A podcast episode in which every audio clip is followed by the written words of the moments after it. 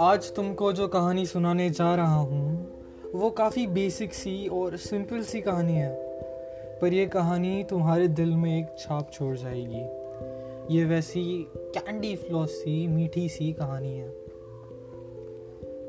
ये कहानी है स्कूल के क्रश और ज़िंदगी के दस्तूर की।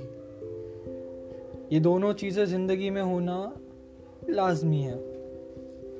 हमारी ज़िंदगी के सफ़र में हमें काफ़ी ऐसे लोग मिलते हैं जिनके लिए दिल में एक अलग सी फीलिंग आती है। और इन लोगों में ये जो स्कूल वाले क्रश है ना, वो हमेशा एक ख़ास जगह बनाए रखते हैं। क्योंकि इस क्रश के पीछे बचपना, मासूमियत, ना जाने कितने सारे प्योर इमोशंस जुड़े हैं। तो बिना ज़्यादा वक्त बर्बाद किए ये कहानी की शुरुआत करता हूँ।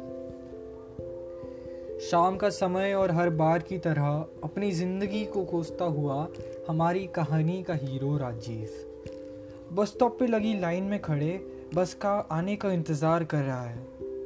दिन भर का ऑफ़िस का टॉर्चर, वो बॉस की झिक झिक और बस का यू हर बार लेट आना।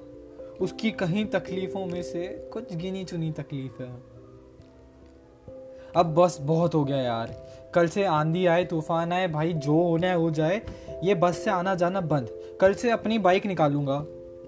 एक्सक्यूज मी ये राजीव चौक जाने के लिए बस यहीं से मिलेगी। अभी बाइक निकालने की सोच में ही खोया था कि पीछे से उसकी पीठ थपथपा के एक बहुत ही प्यारी सी आवाज़ में एक लड़की उससे पूछती है राजीव का दिल वैसे तो काफ़ी बंदियों पे आया और गया था। उसका दिल काफ़ी मचल चुका था, पर ना जाने क्यों। ये आवाज़ और ये टच उसके दिल को बेचैन कर देते हैं। मानो किसी एथलीट के धड़कन, दिल की धड़कन की तरह उसका दिल भी तेज़ी से धड़क रहा है। वो सोच पड़ता है, भाई साहब, ये भला क्या हो रहा है मुझे?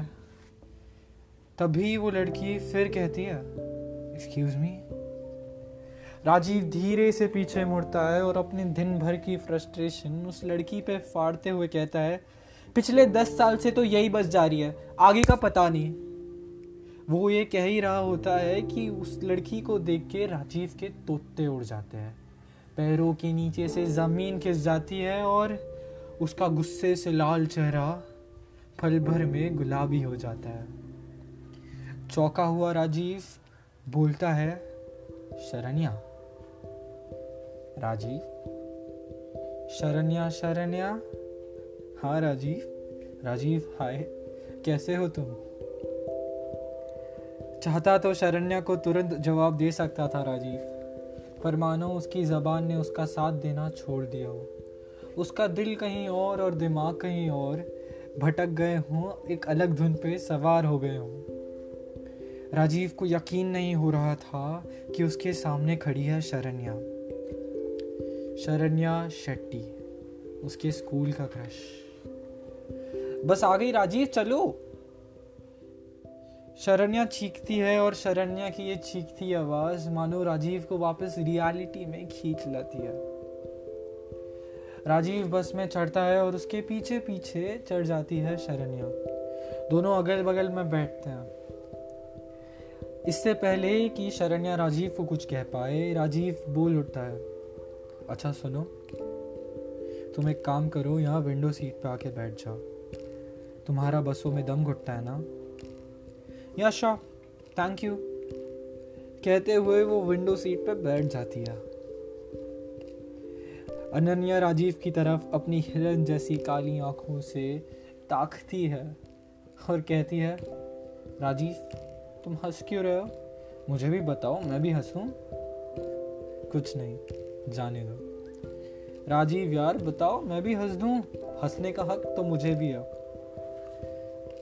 राजीव अपने चेहरे की वो मुस्कुराहट रोके कहता है, तुम्हें अब भी बसों में बिना विंडो सीट के ट्रैवल करनी नहीं होता ना?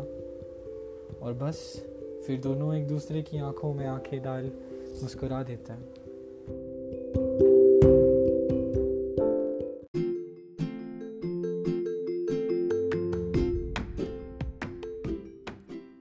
बस, आज के लिए इतनी कहानी काफ़ी है। राजीव और शरण्या की ज़िंदगी आगे जाके क्या मोड़ लेगी? क्या उनका यू बस स्टॉप पे मिलना तकदीर का कोई इशारा था? ये कहानी में आगे क्या होता है जानने के लिए इस कहानी के साथ जुड़े रहे। फिर लौट के आएँगे इसी कहानी के दूसरे भाग के साथ। अगले हफ़्ते till then take care bye bye